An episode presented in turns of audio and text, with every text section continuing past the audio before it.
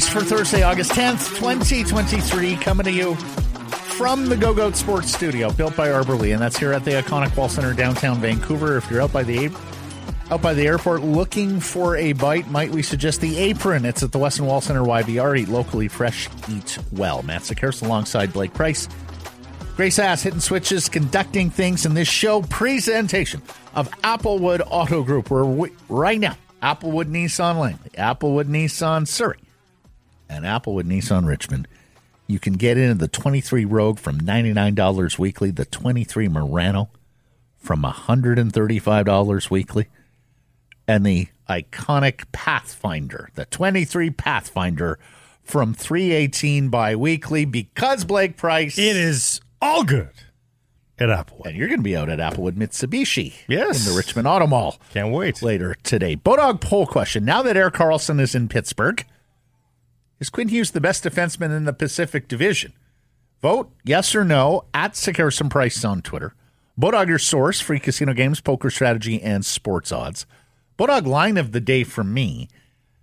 Vernon Adams back at quarterback for the British Columbia Lions Saturday against Calgary. It's a 4 p.m. kickoff at BC Place.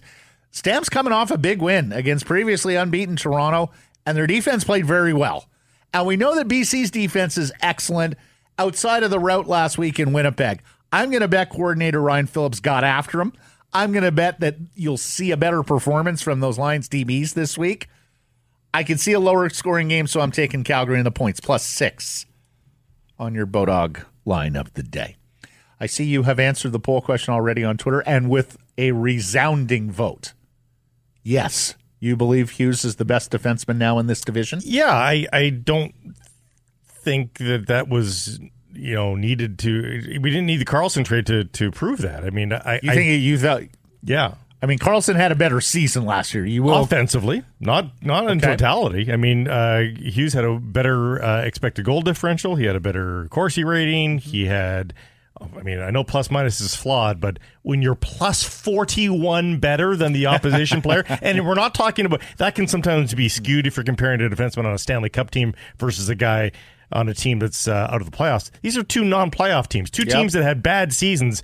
Hughes is plus 41 better. That that means something. That takes care. And the expected goal differential is proof that um, just because you push, push, push offense um, you've neglected the the back end and he, the expected goal differential against. Sorry, the expected goals against for Erik Karlsson were through the roof. Mm-hmm. What about Pietrangelo? He got my vote. Pietrangelo, Theodore, um, really nice players, and and career wise, yeah, Pietrangelo's had better years than Hughes's team. Uh, and, and that's how year. I so, and interpret the question how you see fit in the but current scale. For me, I, resume and body of work matters, and so I'm Pietrangelo for now. But Hughes is certainly pushing, and Hughes is more dynamic. Whether or not Hughes will be as successful as a playoff defenseman is remains to be seen. Mm-hmm. Yeah, um, yeah. So it was a little bit of uh, how you interpreted the question, but I'm, mm-hmm. I'm going to put Hughes just above Pietrangelo and Theodore. Yesterday's poll question did nearly 1,800 votes here. Is JT Miller one of your favorite Canucks? Yes or no? What won the poll? I think you know the results. So it was right down the middle. I'm going to pretend I didn't know. And my original answer, my original answer was 50-50. So it's 53-47. Yes. No was winning for a long time. Yes got a very late surge here to take JT over the top. No is winning on YouTube still ah. by a smidge. It's it's 50-50, but the no side is a slight mm-hmm. is slightly longer because YouTube doesn't give you the decimal hey, point. Told you he was a polarizing player to some degree. This poll proves that out, or at least indicates that. Ocean Park Nancy, shout out Nancy. How many NHLers have been through your store this week, Nancy? Hard on his sleeve guy, anything to win, just like Kesler. Love him.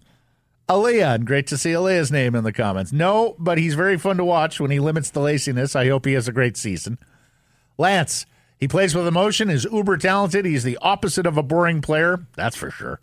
I know that in a few years his contract will probably be an anchor, but he is right up there with Petey and Hughes as far as I am concerned. And Sam says, probably my least favorite. LMAO. Uh, forgot to report results on yesterday's Bodog poll question. So an early E and O here, or not yesterday's, I guess now Tuesdays. I wasn't here. You guys asked who plays more games for the Canucks this season, Tanner Pearson or Ethan Bear. Did you see who won that poll? Uh, I didn't. Okay, guess. Tanner Pearson, Yeah, percentage sixty-eight. fifty nine. Jake, I'm going to go with the guy under contract. Yeah, that was that was a big part of it. People people miss that. People I saw a lot of people saying Bear, and I was like, one guy's got a contract. I, I, Sean says my guess is zero for both, which is completely feasible yeah. here too. Yeah, absolutely. Whoever made this poll doesn't know that Bear isn't on our team. Was a lot of uh, s- comments. that on that YouTube. was part of the That's Exactly. part of the calculation. exactly. Yeah. something we missed yesterday, or at least didn't mention yesterday, as part of that JT Miller interview on the Cam and Strick podcast. He drops a "Tell you that for free," which, if you read it flatly, sounds like it could well be a troll of Bo Horvat. The context of it, it certainly doesn't sound that How way. he used it. Yeah. how he used it. Yeah. I- Is that now a phrase we're going to hear from NHL players? Like, did Bo start something there? I don't think Bo started something. I think that was a. I, I hadn't heard that phrase in. We talked about how it was an old timey phrase. I hadn't heard it in I can't tell you how long until Bo uttered it. I, I do wonder whether it got enough run with NHL players that now they're going to start using it in interviews. a show like Letterkenny has sort of spawned this, um, you know, this fascination with sort of dressing room talk, and I don't mean lewd talk. I just mean hockey talk. You know, sort of that oh Canadian hillbilly, if you will. And so I think it's sort of part of that vernacular. yeah.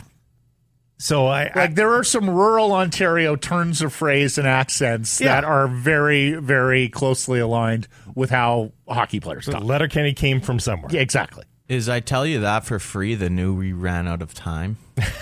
No, no, it's not. Well, I see it like everyone, uh, people all over Twitter. Just Yeah, but it, anytime. I, I ran out of time was uh, indicative of a management yeah, ineptitude. This is just a phrase. It's just a phrase. Patrick Johnson writing on Brandon Sutter, former Vancouver Canuck, who's getting a PTO in Edmonton on the comeback trail after suffering from long COVID. Let's remember, there was a real cost to the Canucks COVID outbreaks, plural, and a lot of it was borne by the Sutter family. So fantastic to see Brandon is healthy enough to give this a shot because you'll remember, Blake, when last we talked with him, he was not in a particularly great place. No, no, it's uh, it's he was optimistic. He thought he had stumbled upon something that was working, um, and it sounds like um, either that or just time has allowed uh, things to get to this point where he can try a PTO at the very least. So you know, good good on him. I I think he's battling a lot, just the rust, uh, the fact that he's 34 and trying to jump back into this after so much time away, the fact that he wasn't the fastest guy to begin with, and it's a fast league. Um, but I mean, he's he's been nothing but a gem of a guy in this market. Oh, for sure. Completely saddled by the original um, words of the general manager uh, when he was acquired that he was a foundational player, and and even at that time, remember his four million plus cap hit seemed extra large for what he contributed to the team. But I think everybody would have had Brandon Sutter on their team at the appropriate cap hit. Um, he was a useful player, uh, maybe playing too high in the lineup at times. But um, yeah, Outsized offensive expectations, Yes. I think, from some Yes. fans and Canucks management. Yeah. After they added him, but as a right shot penalty killing defending shadow centerman, um, you could do worse than Brandon Sutter, particularly in his heyday. yeah. the staying healthy part, of course, a huge, a huge problem for Brandon here in Vancouver. Uh, North Vancouver's Martin Jones is off to the Toronto Maple Leafs. He signs. I know some people thought that okay, should the Canucks look at adding another goaltender? Here's the other thing I'll say though. I think there's a lot of teams that are going to be up against, including the Toronto Maple Leafs with Martin Jones now, that are going to be up against goaltending decisions at the end of training camp and be putting goaltenders on waivers. And as we know from the Jacob Markstrom experience, the best time to get a goaltender through waivers is right there at the end of training camp when you're setting your roster. And yet, it is also the best time if you're goaltender needy organizationally to pluck someone off the waiver wire. There's going to be a lot of guys with NHL games headed towards Yep. the waiver wire and maybe the American Hockey League. And we had Kevin Woodley on the show a couple weeks ago. I want to say Jeff was in for you that day. And and Kevin brought up the point that when you take a look at teams last year, and particularly the Vegas example, where Adin Hill was what the fifth different starting goaltender Yeah. that they used, um, there has been a spook factor here with NHL general managers, and of course coming off COVID too, where scores of goaltenders were used over a couple of seasons that securing depth in the crease and making sure you have three guys you feel good about playing NHL games is now a thing amongst NHL managers. Well, I, I, Laurent Brossoit just had a Stanley Cup party around the corner from me. Um, you know, he he was what fourth, fifth on the depth chart. You just you never know when you're going to contribute. Ends up playing eight games. Like you just never know. You never know how far down you're going to have to reach. And that that guy played eight games in the playoffs. Yes. So yeah, you got to make sure you got your I's dotted and T's crossed. My biased goalie brain would always say that a quality backup is the most underrated part about building a team. Mm-hmm. But now it's goaltending depth as a whole, and Vegas exemplified that. Yeah. And it's not just to get you wins; it's to relieve your starter so he's fresh, so he you, you don't have to grind Demko down the stretch. Do you know where Brossoit is, by the way, playing this year? No.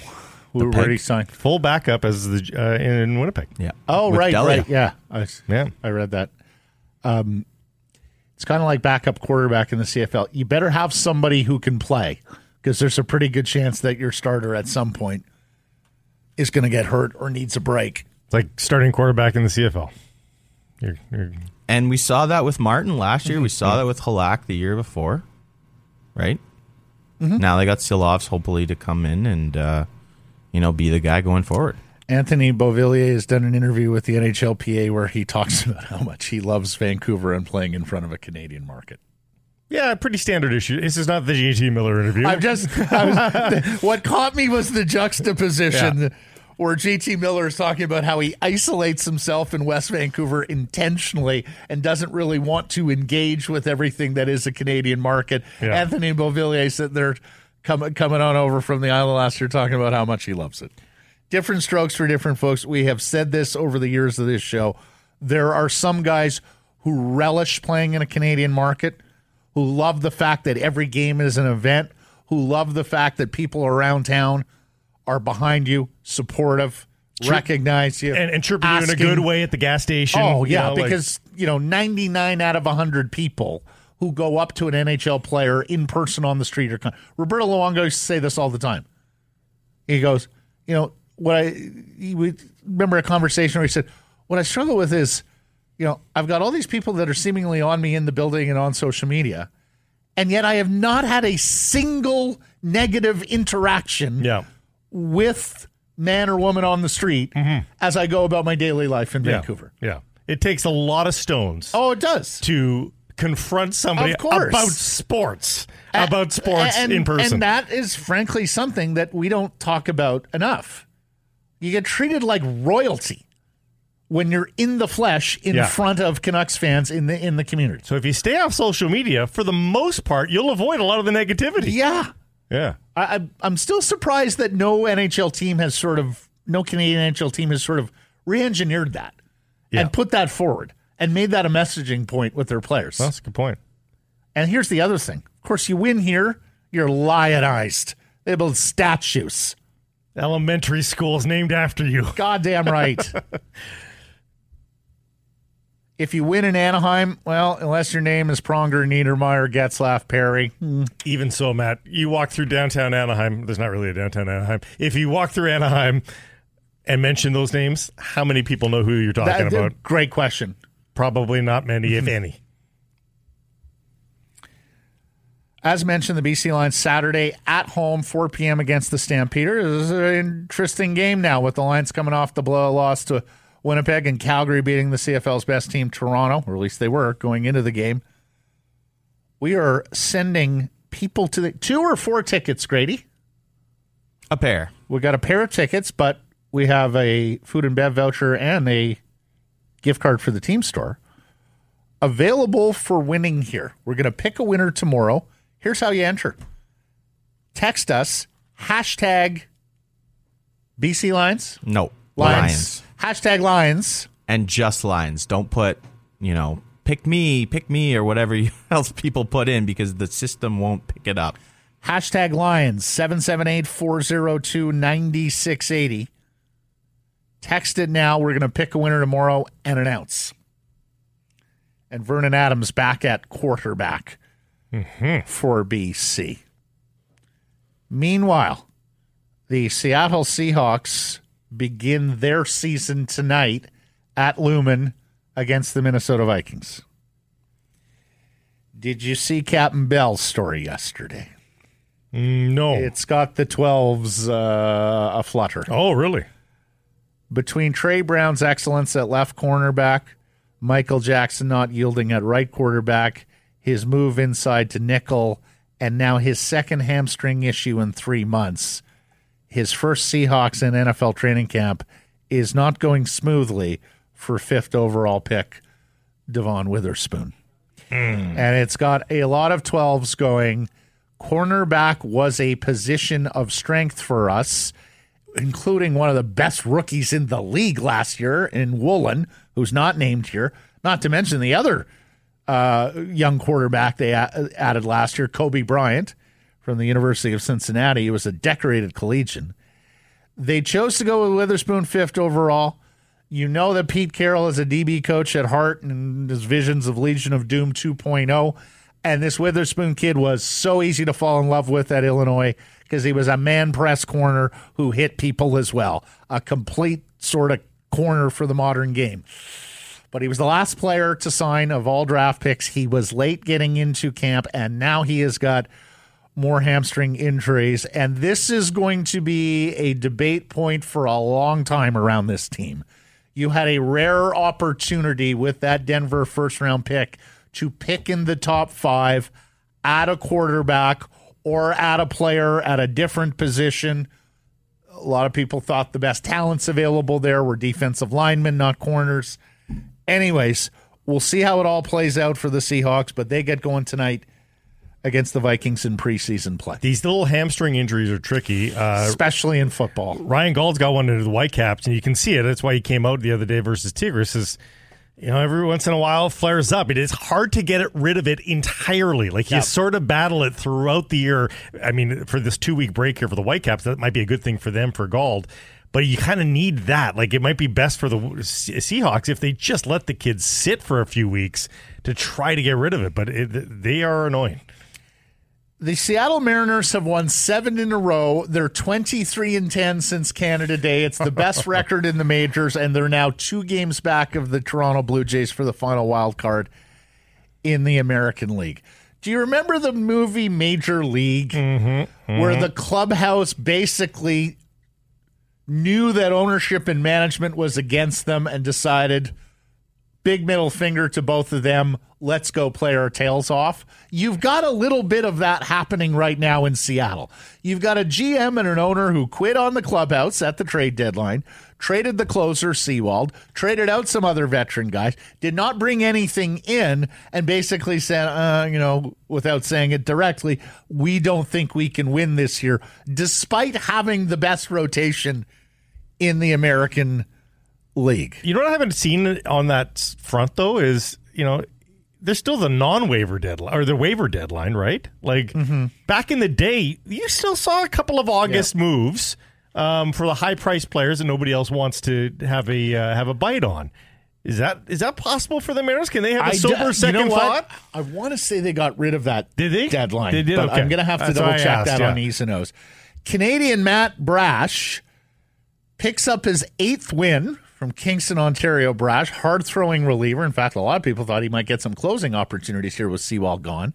He's got one more win than staff ace Luis Castillo. And the M's have allowed five runs in the last four games, three or less than seven of nine. The pitching has been extraordinary there. And that's the one thing I think people were pointing to about this club is God, you've got the most important element. Of course, they swept the Angels, and Brash made Ohtani look ridiculous with a three pitch strikeout in that series. A lot of things going the Seattle Mariners' way. A lot of things going the Vancouver Canadians' way, too. They beat Tri City last night at the Nat 4 2. They're there through Sunday. Go check them out. Canadian Adam Macko, or Canadian Slovak Adam Macko, four hits. Uh, sorry, four innings, one run ball. He's the Jays' number nine prospect. C's had just four hits yesterday, but they're all for extra bases.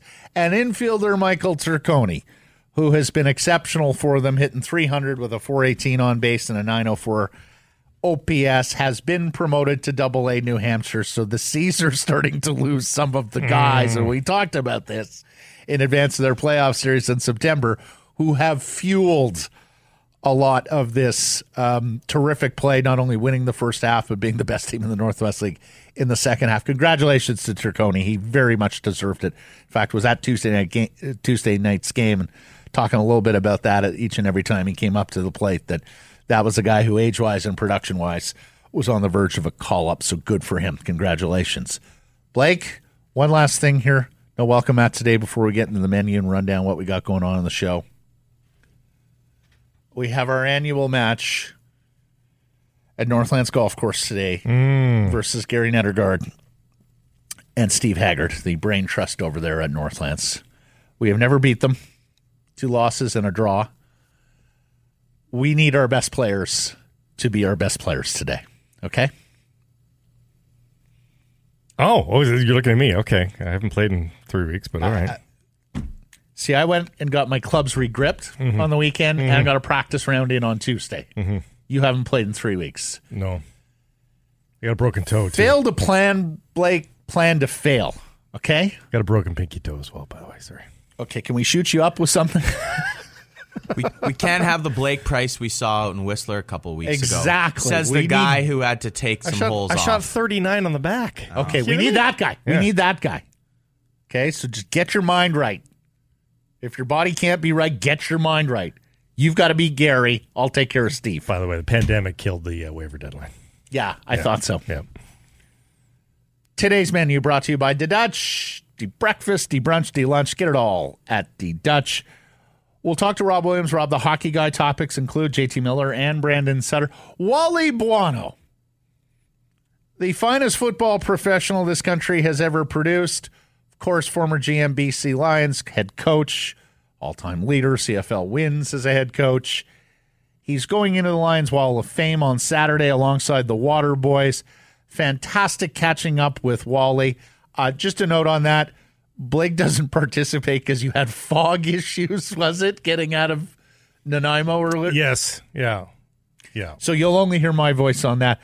By the um, way, shout out to Neil Osborne. Uh, good luck uh, to 5440 on their gig in Thunder Bay. He was on the. it was just me and him on the plane, and uh, 5440. Fa- uh, you know, they're uh, well Neil, friends of the show. Yeah, Neil and Dave and, and and Matt and Brad have all said to us in the past we enjoy listening. They're all big sports fans. Matt's a huge Whitecaps fan, um, and uh, they've been kind enough uh, took us backstage a number of years ago at one of their shows at the Grey Cup in Winnipeg, and uh, they're playing the Commodore in October, if I'm not mistaken.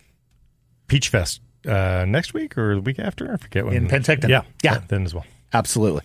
Uh, Wally Buono joining the show, and we'll go to the people here. Your hot takes, your tell me I'm wrongs, of course, never a bad time to send them in. Text 778 402 9680, email live at sekeresandprice.com or on Twitter at sekeresandprice. Happy Hour brought to you by Yellow Dog Brewing, Neighborhood Brewing, Workshop Spirits, and the Penticton V season well underway. Means it's time to visit the Neighborhood Watch. It's a vendor experience at the South Okanagan Event Center. Enjoy your favorite neighborhood beers while attending any event or a Penticton, V's game. And Blake and I have been there several times. Fantastic vantage point. End of the workday. Treat yourself to a Yellow Dog, Neighborhood, or Workshop Spirit no matter what you're buying, folks, when you're out in the world looking for this, that, and the other, I think you want to support businesses that you feel good about supporting. You can feel good about supporting the Applewood Auto Group. Uh, they've made the car business and communities around them a whole lot better with their work in the community. Go and find out why it is indeed all good at Applewood. Visit them online anytime at applewood.ca.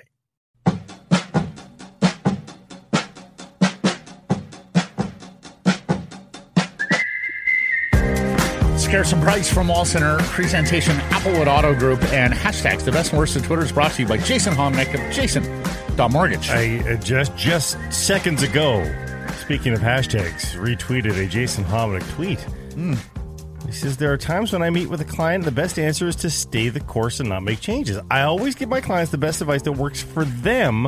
I'm like a commission salesperson at a bank. You actually get to talk to Jason. See, that's that's the benefit. Mm-hmm. And uh, you know when the best time is to lock in your rate for a new mortgage? Right now. right now. It doesn't mean you have to sign it, actually execute the mortgage, but lock in the rate. Jason dot Jason.mortgage. Adarash Madani, per sources, Halifax Mayor Mike Savage met this week with CFL Commissioner Randy Ambrosie. I'm told Savage is in Toronto on another matter, but the two had lunch. League and Halifax area sources tell me they're, quote, still working away at it on talks about an expansion team in Nova Scotia. Ambrosie said over the course of the weekend that there are three communities that are interested. Now, you know, straight from the commissioner's playbook, you always have more interested cities, right, in your league, and straight from the NBA, you need those stalking horses to create leverage. Who are we kidding? We know it's Halifax. Yeah. You know, like I, I, don't doubt that there's a politician in Windsor or somewhere like that who wants to, you know, create some headlines and some buzz because as you know, Blake, politicians will run to sports right as a cheap way of voting. Oh yeah, let's bring in this team here. I'm, let's bring- I'm hip. Yeah, exactly. I uh, in this uh, um, stuffy blue suit. I'm very hip. I love the basketball. But but but here's the thing. Um, this league has desperately needed uh, a tenth team for some time. And this, I think we're finally down to brass tacks here. Of course, we had a pretty good um, there was a pretty good arrangement there with former Coyotes executive Anthony LeBlanc prior to the pandemic, which scuttled everything. So we're back starting up again in Halifax, and, and really this has been a 40 year thing for the Canadian Football League in Halifax, 45 years even. Uh, but to me, and look, there's plenty to criticize him about. I think he's also done some good. This will be what Randy Ambrosie is judged on. Can you deliver the 10th team in Halifax? Uh, honestly, it has the potential to be an outright hit, like a, like, yep. a, like a Saskatchewan Roughriders. It also has the potential to be an utter failure. Like I, I really do believe there is a real risk that they get nine thousand a game somewhere pretty soon down the road because yeah, not the honeymoon period, but yeah, four years, five years down the road. I think this. I think that region is thirsty enough to be in a bigger league than what they have been in. Uh, I think it's encouraging the success of the CPL team there, the Wanderers. At the end of the day, you are only asking for nine home dates plus a preseason game. I think it's got a chance to be a regional team if you market it appropriately. Yeah. And we remember how much spirit and vigor a reborn Ottawa franchise brought to the league several years back, mm-hmm. where going to that stadium was fun, where the ownership and marketing there certainly did its part and helped out at a league level uh, in terms of just getting young people into the facility, creating those you know mix zones where people can just sort of go and party and the games on in the background. I, I, think done right, Halifax could bring that special Atlanta Canada, Atlantic Canadian flavor to the league. I'm very hopeful to see this done. I hope Ambrosie gets it across the line. Does um, Acadia University did it? It's in Wolfville. No, but it, did it lose its football program? Or they still have it? No, no, they I don't think so. Oh, okay. I, I mean, I may have missed something. Uh, I thought one of them lost their uh, football program. Mount A, maybe maybe Mount A, yeah. Mm-hmm. But I just I, Acadia Axemen is a good is a good uh, regional name. I like that one. They could just go to that. Um, well, and frankly, St. Mary's Husky Stadium looked pretty good there for touchdown Atlantic. It did, yeah, yeah. yeah. Mm-hmm. At Plettigol, Florian Plettenberg from Sky Sports, I can confirm that Harry Kane is actually hesitating and FC Bayern is aware of it. Despite the verbal agreement with Bayern, despite the agreement in principle between Bayern and Tottenham, I've been just told it's 50 50 oh, wow. for Kane right now.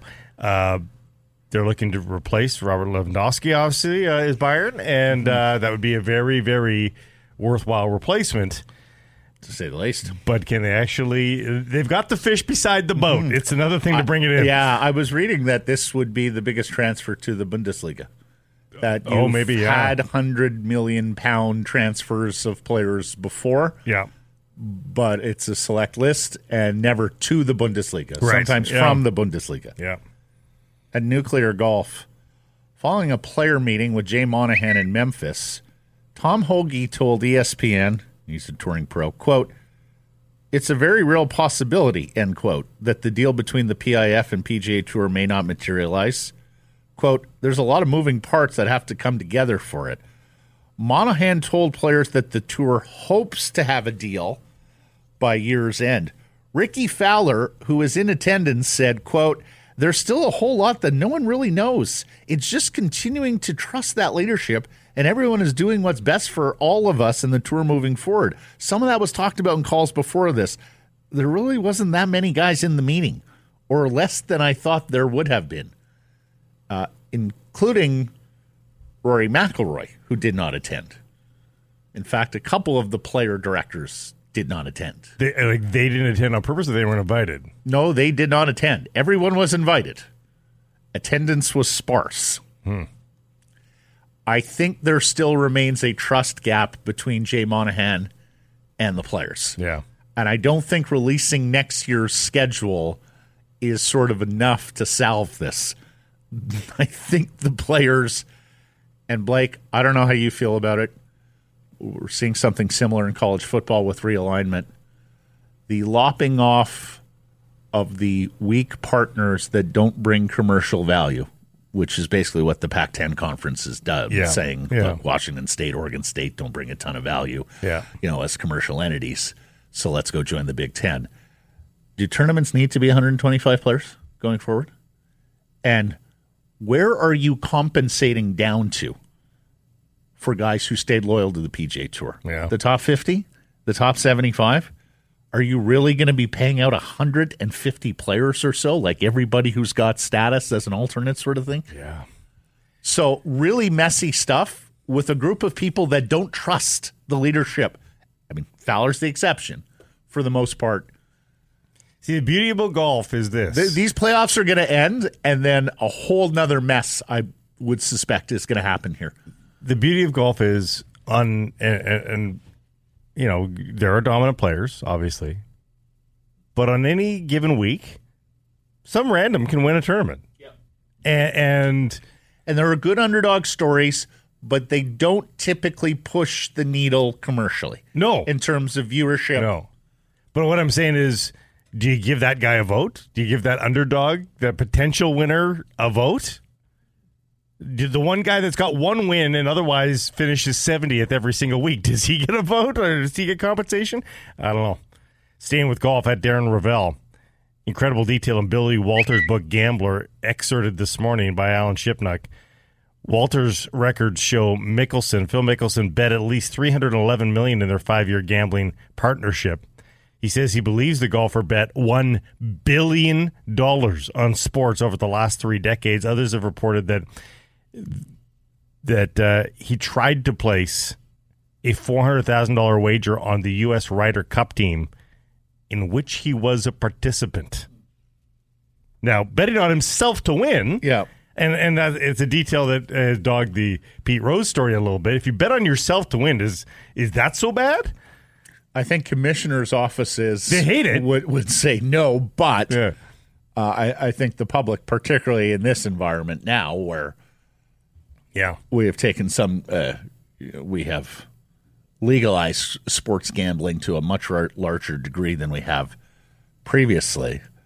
I also find this amusing that it it it it comes in a week where Phil is caught, recorded, maybe not even caught. Maybe he knew he No, was he being. saw the reco- camera He saw the yeah. camera there, talking to Bryson DeChambeau about a cash game, and he made sure to point out to Bryson I don't Venmo. he doesn't Venmo. He doesn't PayPal. None of that shit. Straight cash. Gee, I wonder why, Phil. And the verbiage just flows off of his tongue like mm-hmm. he's done it. A, Yeah, oh my God. He has set the rules Yeah. for a cash game many, many times before. That much is Oh, he was reading from a script. There was no explanation required there. well, in this book, This was committed to memory. in this book, he he bet one hundred and ten reportedly bet one hundred and ten thousand dollars to win a hundred thousand. Eleven hundred times. Yeah. Like on the reg is throwing down hundred and ten thousand dollar bets. He famously put a big bet on the Baltimore Ravens to win a Super Bowl the year they won Yeah, the Super Bowl. Five hundred K, I believe. whatever it was. Yeah. Lastly, from me, uh, missed this coming out of the weekend at G Miller TSN because I, I suspect we're going to get details of this Hockey Canada report about the uh, World Junior team and the sexual assault allegations in London soon here. Canada's last 12 months in international hockey. Hlinka Gretzky Cup, gold. World Junior Championship, gold. Women's World Championship, gold. That was August 2022. Then mm-hmm. this next year, World Juniors gold, World Women's U18 gold, Men's World Championship gold, Hlinka Gretzky gold. And Ben Steiner adds it's not a double IHF event, but Canada won gold in both men's and women's hockey at the FISA, uh, FISU World University Games. So Canada is back to World dominance. world dominance in hockey. And now Hockey Canada is going to go through a whole lot more negative headlines Yeah. after this report is released. Yeah, they, they, they you- should be trumpeting themselves from the highest mountaintop right now, and instead Do it just- now Yeah, because we know what's coming. And that's hashtags for today.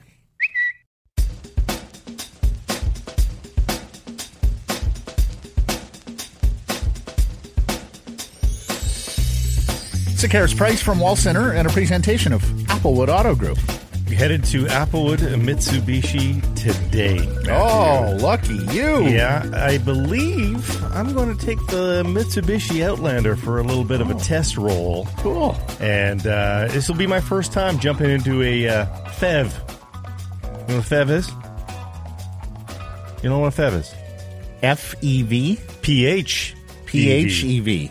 plug-in hybrid electric Ah. vehicle. Yes, uh, I've never. I I don't know what to expect, but I'm really excited. Uh, really cool new lines on the Outlander, and uh, I'll uh, be reporting throughout the, uh, the do. course of the month. Please so, do. Uh, you want to take one for a test drive? Head to Applewood Mitsubishi in the Richmond Auto Mall. That's right. They got an animal hospital above them as well. That's right. They do.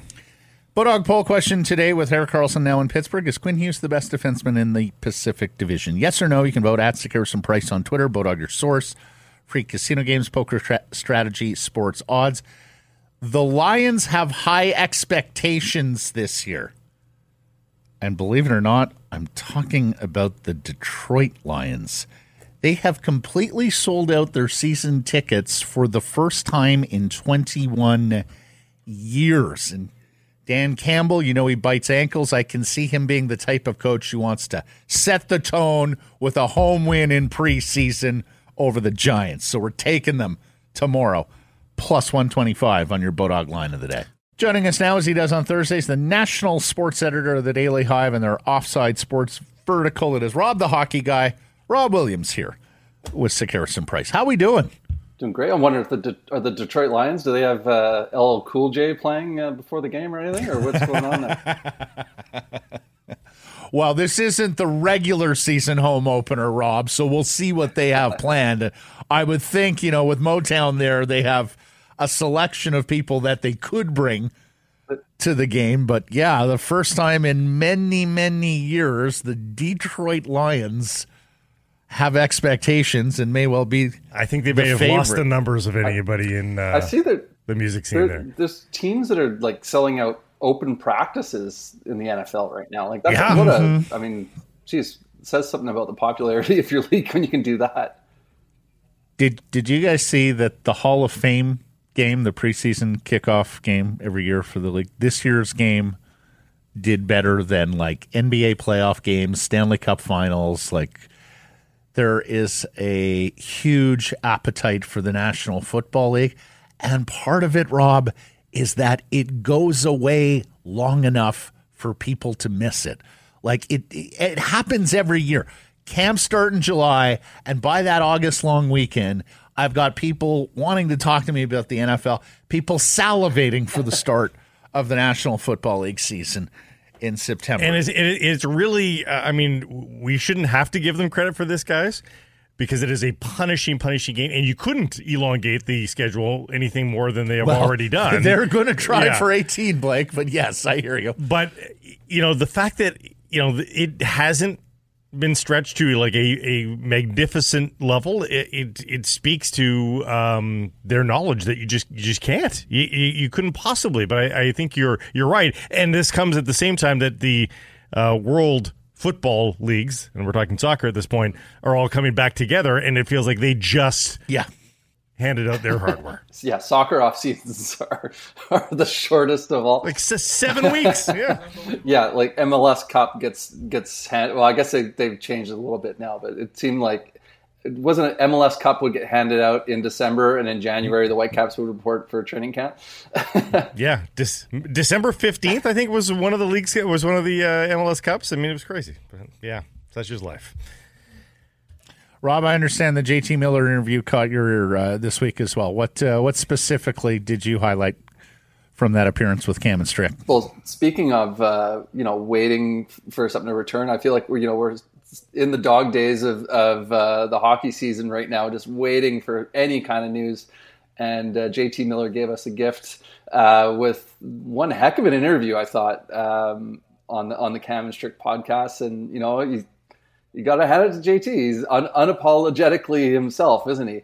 Um, yeah, I, I thought. I mean, the the first thing I, I sort of latched onto was uh, was the fact he's getting chirped by all of his teammates for living in West Van.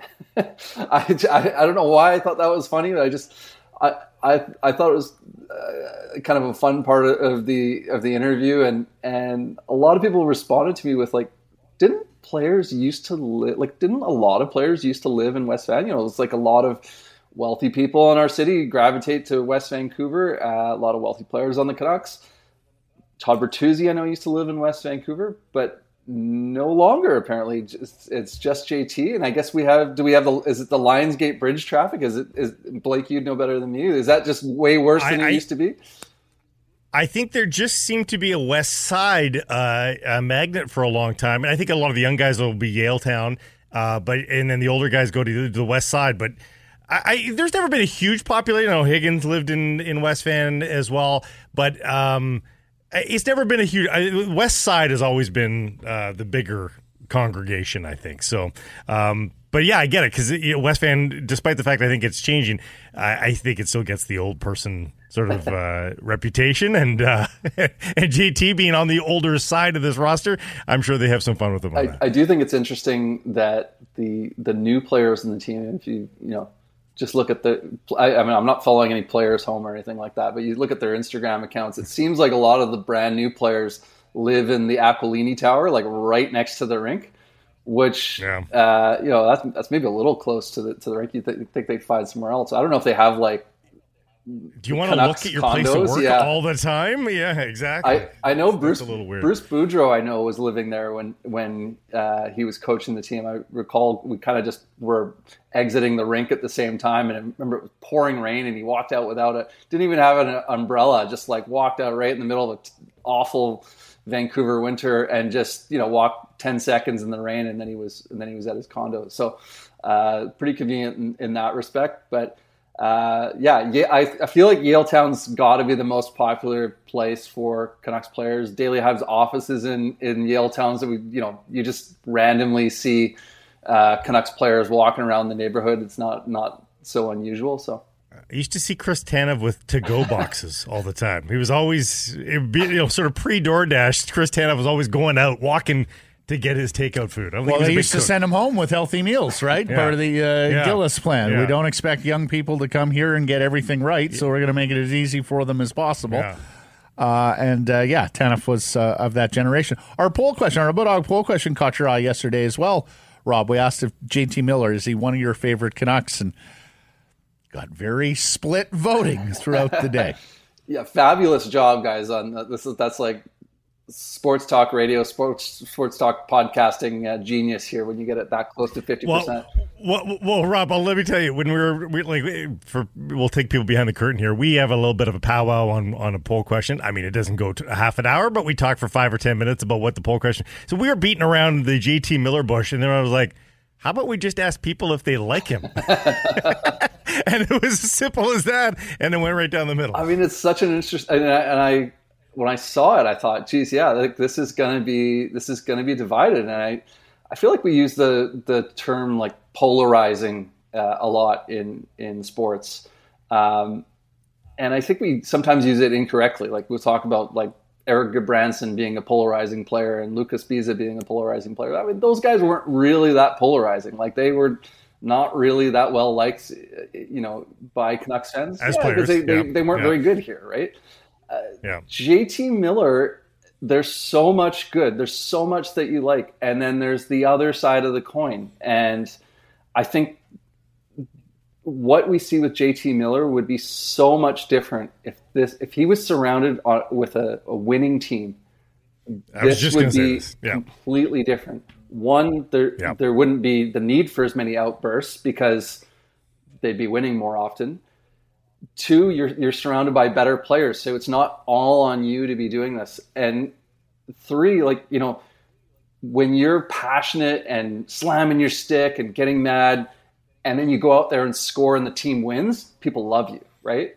When you do that and and you lose, you know, it looks like you're losing your composure. So I think that a lot of that is, is quite different. And also like the the Canucks have had to lean on him so much. Like they've they've played him out of his depth, right? Like playing him 23, 24 minutes a night on some nights, playing him, uh, you know, on the penalty kill where he's ill suited. If they if they put him in a different situation, I think we'd see a lot different. But I I can understand why why fans love him, right? Like he goes on the podcast, says how he he doesn't like some of these some of the media says how he loves the passion of the fans like what fan doesn't hate some of the members of the media and and, and is passionate right so like i totally get it right Oh yeah, no. I mean, messenger shooting is quite popular, particularly when the club has been uncompetitive yeah. for a decade. Um, you've got to find tails to pin. Yeah.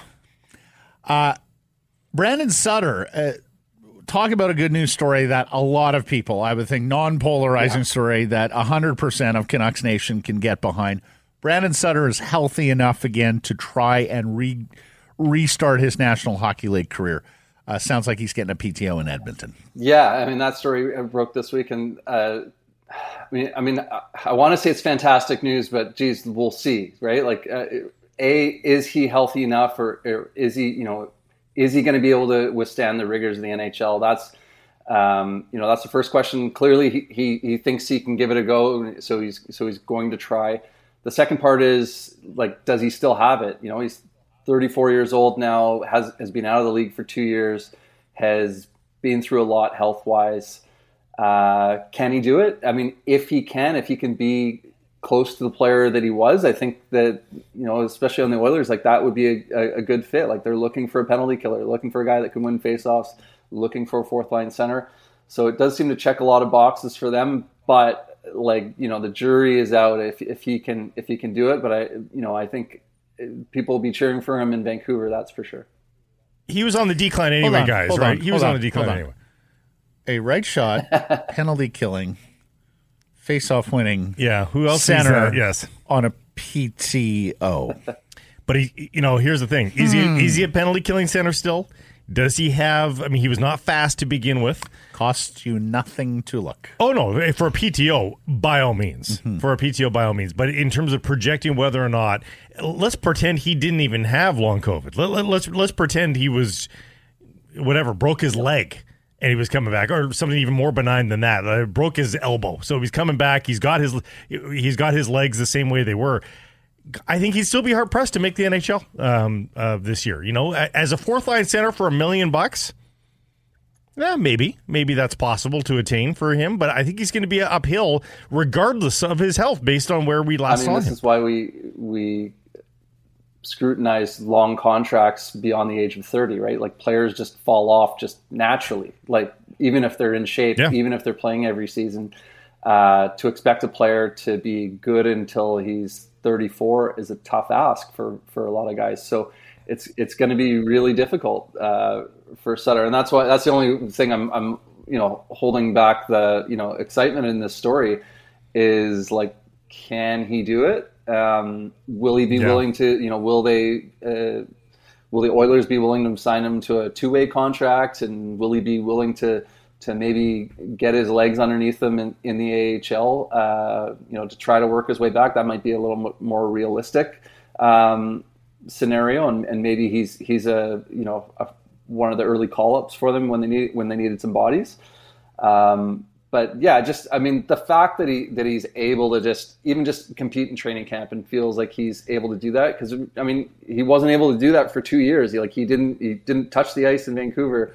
Um, you know, over over um, you know a- yeah, after after the, the, the whole uh, long COVID uh, bout that he had. Very happy for the person. Mm-hmm. Very yes, happy for the person. Indeed. Uh, uh, wish him the best. Uh, hoping to talk to him here kind of up soon. Rob, thanks for this, buddy. You have a fantastic week. We'll catch up next week.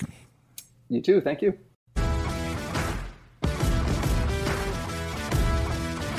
Oh, to the people. To the people. Yes. Let's, let's, go to those people, shall we? Have to go to the people and miss the people there. It's been a long, frustrating time for people here. To the people, we go. To the people we go, brought to you by our man of the people, Jason Hominick of Jason Dot Mortgage. And Jason doesn't just do residential mortgages, he does commercial too. If you're a business owner looking to buy your building, a builder or developer looking for options beyond your bank, give Jason a call. Find him at Jason Dot Mortgage. We start with a hot take from JC, and this is elaborate. JT Miller's recent appearance on the Cam and Strick podcast is confirmation that he will be the next Canucks captain. The populace believes that his passion, commitment, and candor demonstrated on the podcast will lead management into thinking he is, quote, captain material. On the contrary, his appearance on the podcast is a public relations play, engineered, orchestrated, and scripted by Canucks management to fool the populace into thinking that Miller, who has already been granted the C, is, quote, captain material. A lot going on here, JC. Yeah. It's a big take. You're usually a little more streamlined, JC. I'm going to go Luke because Ooh. I don't think they're conducting any of that kind of business right now. I don't think JT Miller could stick to a script. No, I think right. he's that impulsive. Yeah, I think that's probably and that true too. sort of blurt out honest uh, the world as he sees it. But I, I, don't believe that the captaincy is as well. I won't say it hasn't crossed the mind. It hasn't come close to being a front burner issue for management yet. That's a September mm-hmm. issue. Well, I don't know. They, they, Tocchet strikes me as a guy who might. Oh, they might have a cursory talks mm-hmm. about it, but I don't think it's been I'll, drilled down. I'll, I'll, go hot just to throw it into Graney's corner to break the tie. Yeah, I'm going with you. It's a good little conspiracy, but I'm not buying it. Mm-hmm. Hot, hot, hot. Tell me I'm wrong from Adam, the former Bath guy. While being competitive, Canada will never have golfers or tennis players consistently at the top of the standings, i.e., Jon Rahm, Scottie Scheffler, or Roger Federer, Novak Djokovic. Look, it is an exceedingly high bar in tennis, and this Alcaraz kid is going to keep it yeah. exceedingly high. But can we ask, like, I, I are Shapo and never... Felix disappointing? What's that? Are Shapo and Felix disappointing? I think they are. Yeah, I, I expected I, more. Previewing a coming welcome mat here, but this has been a tougher summer for Canada in some of the sports where we thought we were rising. Yeah. Soccer, the ladies knocked yeah. out. We still have a U.S. Open here, but it has not been a great year on the tennis courts, no. men's or women. No, no absolutely. And um, the basketball team better do something down in Indonesia and the world and the FIBA World Cup. The men's team. I think um, Leilani Fernandez just won her first. Seeded, I thought be, just beat her first seeded player in like a year and a half oh, or really? something like that. Like so, what I would say with Adam is, if you kept it strictly to tennis, Adam, I might tell you you're right. I do think it's conceivable you could get a golfer up there into the world top five and have them stay there. I'm not sure it's Corey Conners because I'm just not sure he's good enough as a putter. And the same may be the case for Sirius Adam Svensson. But I could see a golf prodigy coming here. How old do you think Corey Conners is? He's older than you think, right? To me, he's younger than, than I thought. Oh, okay. 30? 31. Yeah. I, I thought he was 36. Mm-hmm. So there's still some golf He left. was in Corey kind of a, bl- a late bloomer, right? Like nobody expected him out of Kent State to be the best Canadian tour player, but that's what he's turned into. He didn't have the amateur career that some others did. But all those guys including are Taylor. I mean, most Although- of these guys are right in their Although prime. you could probably argue Taylor is the best player now based on the RBC Open win. He is also, of course, the highest ranked in the FedEx Cup. and he's the oldest. He's 35. Taylor's 35. Svensson's 29. Conners is 31. Leaf, tell me I'm wrong. JT Miller visualizes whack a mole during media scrums. Perhaps. I, I could see that. Yeah. On the Frank Corrado interview, Sometimes we do too. uh, TLE Van says, I love JT. He speaks his mind. He's got a really dry sense of humor. He plays with passion and really cares about winning. If we had more players like him, we'd be a very hard team to play against. Well, there's the defensive side, but he's a solid player and he expects more from himself than others, and he gets frustrated by losing. These guys are professional players. They're expected to be at the top of their game. It's not, quote, let's go get a trophy for showing up league. He competes. You need someone to rev up the room. I agree with a lot of that. I agree with a lot of it. I wish there was another alpha dog in the room, though. Mm-hmm. I wish there was a not a competing in terms of a uh, adversary to him, but I, I wish there was another loud voice in the room that was of a different construct a little bit, and that's where the Bo Horvat loss maybe hurts a little bit. Brandon Brandon says, I miss Canucks Twitter. I got blocked because how they handled the Bruce firing and pointing out the owner is the problem. Did they actually block you, Brandon? Wow. Yeah, they were blocking a lot of people. Were they? Oh yeah. Wow. Uh, they clearly can't handle facts. Ducks, Hawks, Sharks are all contenders before this team that will never rebuild and is always selling that we're a playoff team. Brandon, you can interact with many on Canucks Twitter, if not the Canucks account itself.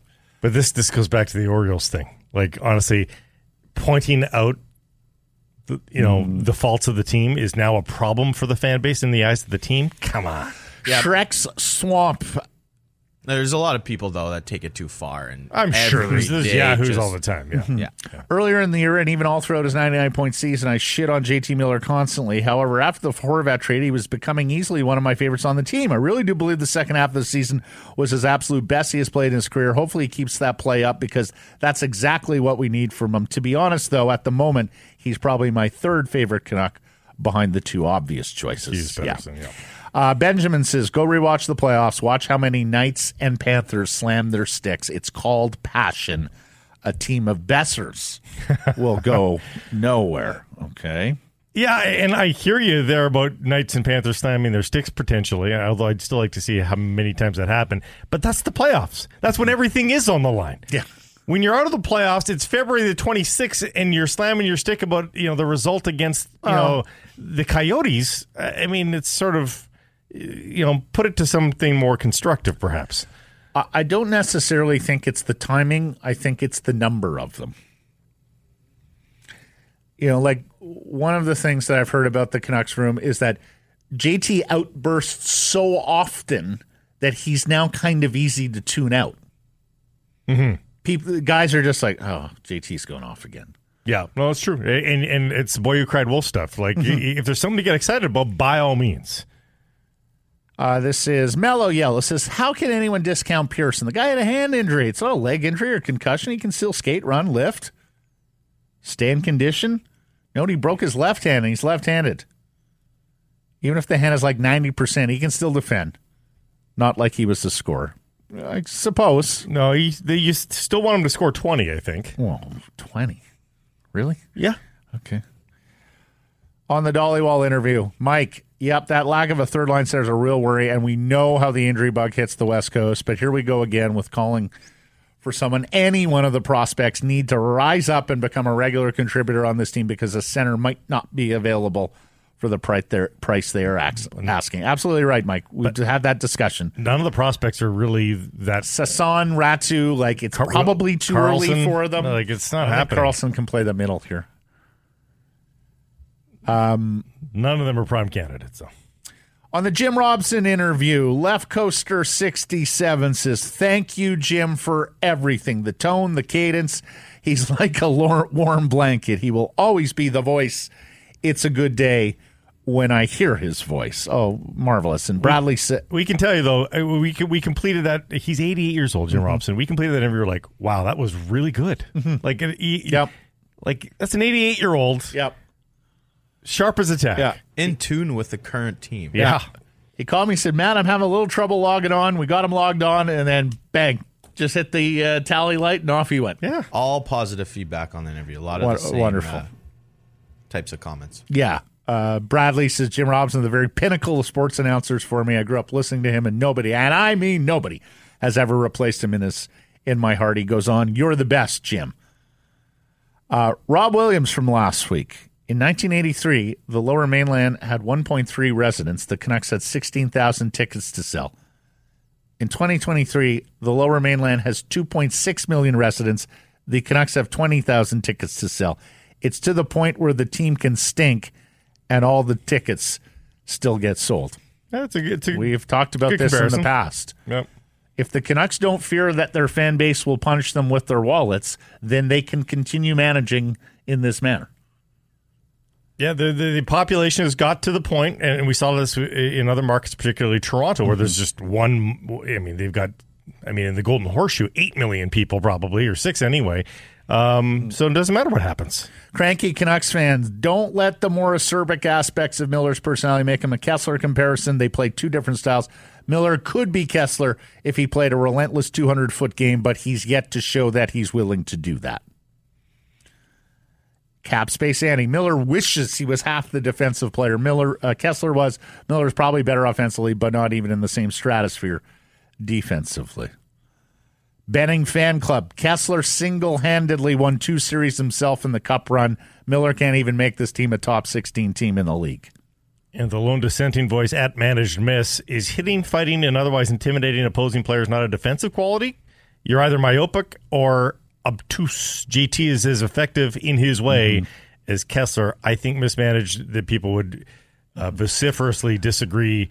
He doesn't fight that much. He doesn't intimidate physically. No way. On yesterday's welcome hour, where I mentioned, you know, the Canadiens pick up a second round pick here and some pliable veterans for being a trade broker. Conditional first says, do they know that being a third party trade broker in this scenario requires taking on a 35 year old Jeff Petry for two years at 4.68 billion, who's coming off an abysmal year? Uh, this seemed to be unclear with some. Yes, I did, I did not suggest that the Canucks should have taken the Canadiens' role in this three team Erik Karlsson trade. What I suggested was over a decade of losing and uncompetitive seasons, we did not see the Vancouver Canuck execute these types of deals where they used their cap space, where they used the fact that they were going to be uncompetitive to collect assets by being a broker. Yeah, the comprehension skills of a certain faction of Canucks Twitter Although- weren't too Hey, strong. To be there. fair, I, I I think this is a very poor example of brokering deals. I, I didn't think Do? Montreal. ma- I didn't think Montreal accomplished a ton there. Um, even with even when you factor in what they may or may not get for Petry, I think there's way better examples of brokering, uh, being a broker than than this particular. and that's what it was, though. It was the example of which Yeah. Matt referred to the last Yeah. decade.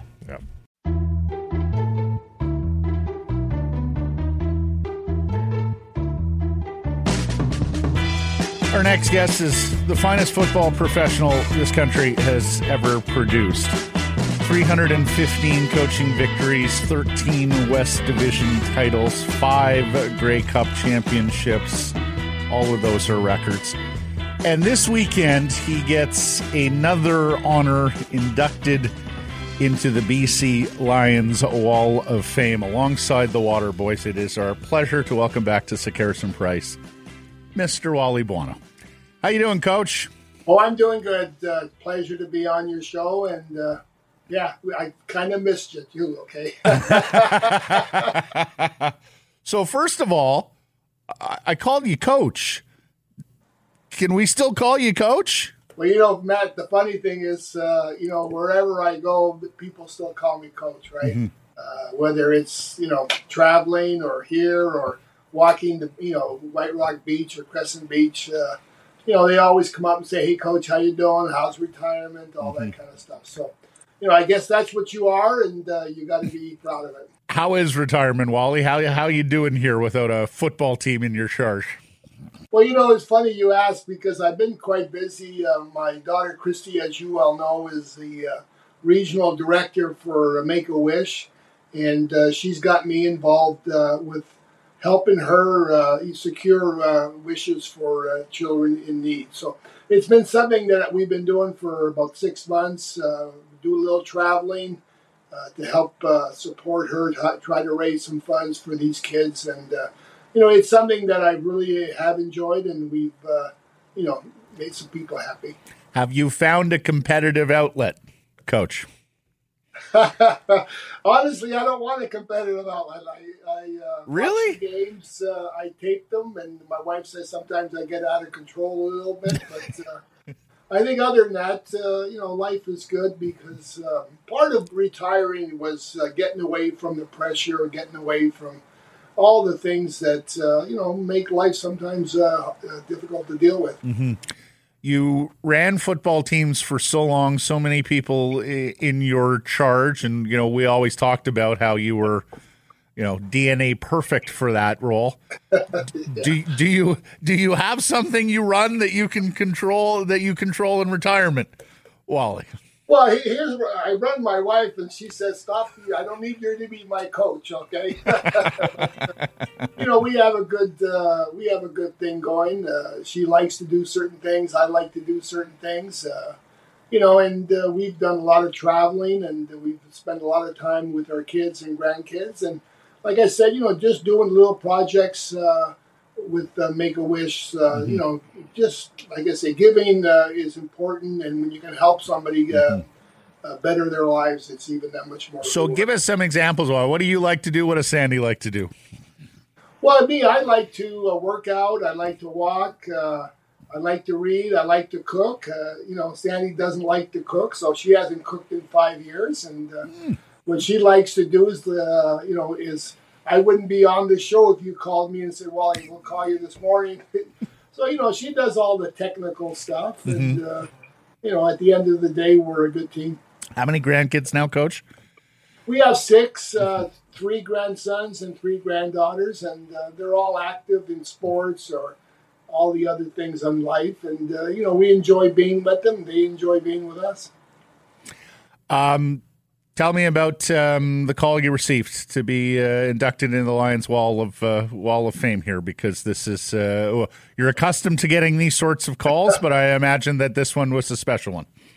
Well, no, it, it was special because again, I, you, when you look at the whole situation, you know how it occurred in you know in Calgary, leaving there, coming here, and how one group of uh, uh, people had no confidence in you, whereas the other group of people, you know, thought uh, you know that uh, we were getting a, a, person that could come in and help our organization. So you know that whole ambiance of uh, being accepted, being wanted, and being appreciated. Uh, you know, really helped me in, in, in falling in love with BC very quickly. And you know, to work for two great men, uh, David Braley and Bob Ackles, uh, you know, those things don't usually come around in a lifetime.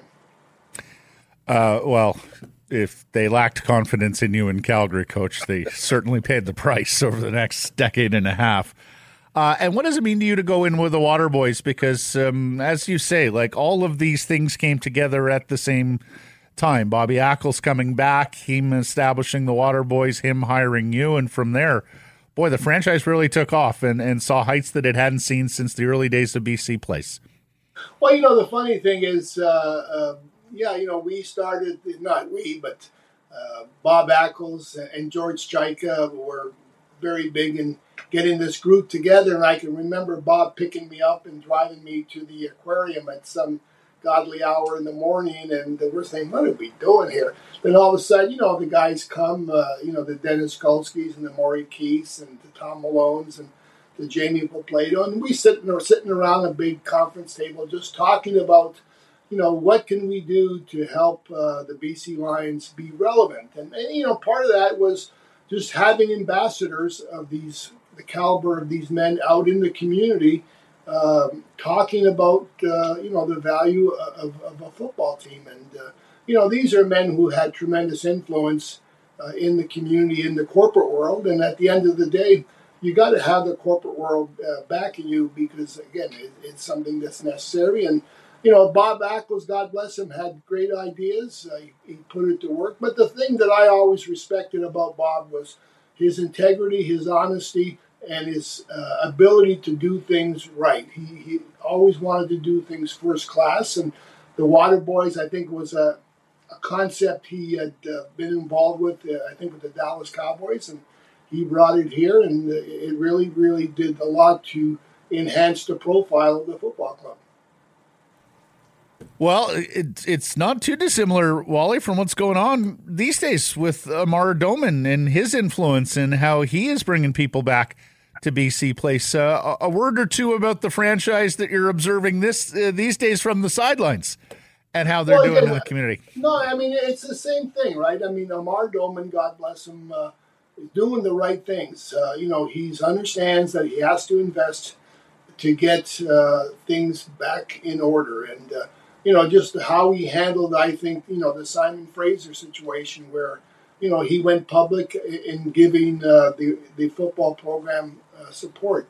Uh, you know, he's done some good things as far as promoting the club uh, publicly, privately, but you know, he's put his money up, and and you know, money talks, as we all know, and. Uh, BC, as, as I say, has always been a superstar city. When you have, uh, you know, the superstar and you're a winning team, uh, they're going to come out and support you. And you know, you look at the crowds; they're getting better and better each game. And hopefully, the BC Lions finish in first place, have a home uh, playoff game, and uh, I guarantee you, BC Place will be sold out. Yeah, much like last year, it was fantastic uh, to see uh, a home playoff game here. What do you make of the team? Well, you got, uh, as I count, three proteges on the coaching staff there, and Benavides, Phillips, and Kelly Bates. And what do you make of the team on the field this year? Well, you know what? The, the thing you got to really like is what Rick Campbell has done with his coaching staff and you know how the coaching staff has gotten the players to buy into what they're doing. Uh, the thing that I, I always impresses me is the, the skill of the game plan and the physicality in which they play. They play very hard, very physical. It doesn't matter it's offense, defense, or special teams. And, you know, they're very, very skilled. And, you know, BC, uh, especially the fans, are into exciting football. And, uh, you know, the one thing you want to say about the BC Lions, they play physical football, but they play very exciting football. Coach, I, would be remiss because uh, I know you're a linebacker at heart here. Two shutouts this year. I mean, not something you see a lot in the CFL. How, how about this defense and, and Ryan Phillips, that coordinator? Well, no, you know what? Uh, you know, I, I got to say this. I'm so proud of Ryan Phillips because, uh, you know, he was always a very uh, uh heady football player, very smart, uh, had tremendous football skills. But to see him do what he's doing, uh, you know, with these young men as far as designing uh, defenses to get them out there to, to utilize the, who they are. I mean, they're not necessarily a real b- big team, but they're fast, they're physical, uh, they're ball hawks, and uh, you know. And then to see Ryan with his little goatee out there smiling and dancing, I, I don't think I would have done that, but that's not me. yeah, I can't ever. Re- I can't ever recall you dancing on the sidelines, yeah, no, coach. Like I said, you know, I, I know Ryan, and uh, he's a competitive guy, and uh, I, I, know that uh, he's very proud of uh, what his coaching staff has done and what the players do for him. What about the state of the league these days, Wally? As you watch the CFL and uh, forecast forward here, what do you make of uh, the league that you helped build? Well, you know, I, I, think the most impressive thing right today is is the quality of ownerships especially in the, in the major markets. Uh, you look at uh, Montreal, Toronto, you know, uh, Vancouver. The, the ownership is uh, is yeah, you know, it's, it's just tremendous. They're they're you know they're well established in the communities. They're, well funded, and you know, so these teams really now focusing on getting yourself in the community, making sure you have a good product and uh, money isn't an issue. Not that money isn't an issue, but for them, uh, they're doing this because they're uh, community-minded people, and they got the wherewithal to build a great organization. So, you know, when you look at it, uh, other than the 0 and 8 Elks, you know, you got to say the league is very competitive, even though the uh, quarterbacking is right now a little bit in trouble. Mm-hmm. The league in itself is, I think, in good hands. Um, as mentioned, and I had playoff wins too, Wally. So so I, I get you to 315 uh, wins, the five Grey Cups, the 13 West titles, 137 of those wins, two Grey Cups and five West titles with BC. If I had to ask you for a moment as Lions coach that stands out above them all, which one would it be? Well, I, am going to give you two two moments. Okay, I cannot give. Maybe I'll give you three. Uh, and I can't remember which game it was, but um, I think we are playing the Saskatchewan Roughriders in the Western Final, um, and it's third down and twenty-two. Okay, and Dave Dickenson drops back in the pocket, in the pocket, in the pocket. Seemed like he was in the pocket forever. Then he throws a strike to uh, Jason Clermont over the middle. Um, for a first down. We go down, score, I think, on the last play of the game, and uh, uh, we win the, the uh, Western final, go to the Grey Cup. Uh, you know, and BC Place was full, and and you know how BC Place is when it's full; it's very electrifying. You know, so that to me was uh, a, a, a, feeling, an emotion that uh, you know I, will never forget. The other one I think was the uh, the 2011 Grey Cup, uh, you know, we had such a bad start, and then the guys really bought into everything. They played great football for a long, long time, and then we ended up beating Calgary, uh, I think, in the Western Final, and then we play Winnipeg in the Grey Cup. And I can remember walking off the field with my uh, wife and my kids, and uh, you know, you have this this feeling of accomplishment, and uh, it was a tremendous feeling. And uh, you know, those two uh, uh, things will always be with me. Well, you retired after that game, at least as a coach, Wally. you were so satisfied that you just, uh, you hung up the whistle, and then five well, years and then five years later, you came on back. Well, you know what? Uh, it, it, was yeah, it, it, was a strange turn of events, and you know, one of the reasons I came back is because, uh, you know, uh, this, franchise was starting to slip a little bit. Uh, I felt uh, with David that, you know, his health not being as good as it was, that I needed to, to step up and help him to, you know, stabilize the organization. And, you know, the one regret, Matt, I'll say this is, you know, um, is I believe that uh, David and myself – uh, should have got out a year or two earlier. And, you know, I was hoping David would sell the club earlier. He didn't. Uh, you know, and hopefully it didn't hurt his legacy. Well, no, he rescued this franchise, and uh, you took it to heights it had never seen before on the field. Congratulations on Saturday. Look forward to the ceremony. Look forward to the football game. It's been fantastic catching up, Wally. Best to you and all the Bombers. Well, appreciate it, Matt. Just want to say one thing, too. Uh, you and the media have always been very good to me as far as giving me a platform, and uh, you know I appreciate that, and I want to thank everybody for that too.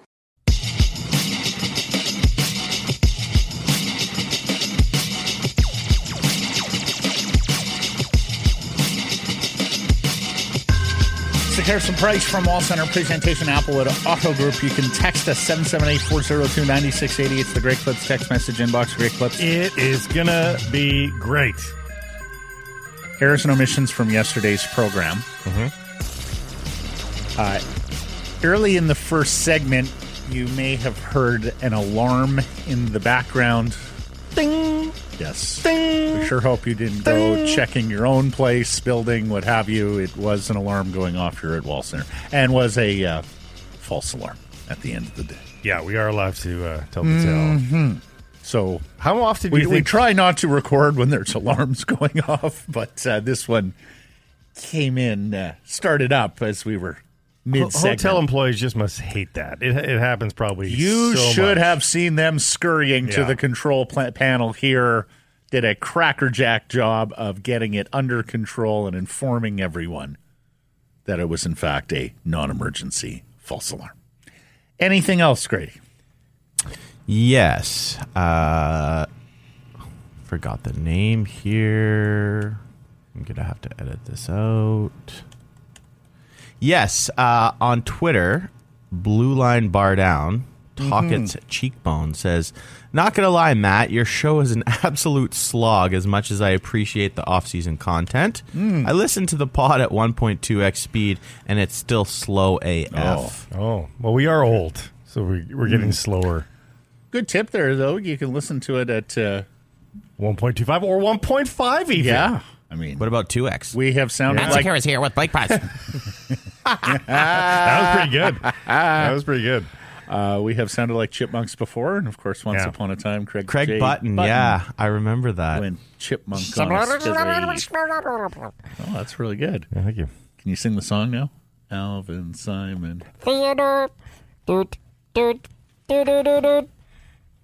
Hi, Dave. You're really good at that. You missed your calling. I'm like a Vancouver-based Dave Coulier, basically. It's basically what I am. is Dave Coulier part of the Chipmunks? No, but he does oh. weird voices. Oh, I don't think oh, he's right. part of the Chipmunks. Okay, yeah. cut it out. Yeah. Red Wings jersey. Blake Price's Bodog line of the day. Bodog, your source for casino games, poker strategy, sports odds. Who you like? What you got? I'm not going to suggest this um, because there's no value in it. Do you know what Messi's odds are for a goal? Anytime goal tomorrow versus Charlotte? No. Minus 210. Like they are doubling There's no down. value there. He's definitely scoring. Yeah, more uh, than doubling But down. we've talked about this that he's just making Robert Taylor look like a million bucks here. Yes, so he is. and you've got a little bit of value there. Robert Taylor's a plus 215 There as an you anytime go. goal scorer. So I like that one tomorrow. That's the sort of wager I appreciate on your Bodog line of the day. Thanks for listening, everybody. A reminder to subscribe to us and Rankwide wherever you get your podcasts. And then please do follow us on social Twitter, Insta, Facebook, TikTok, and YouTube. Or support those community sponsors you hear us talking about. Keep it local.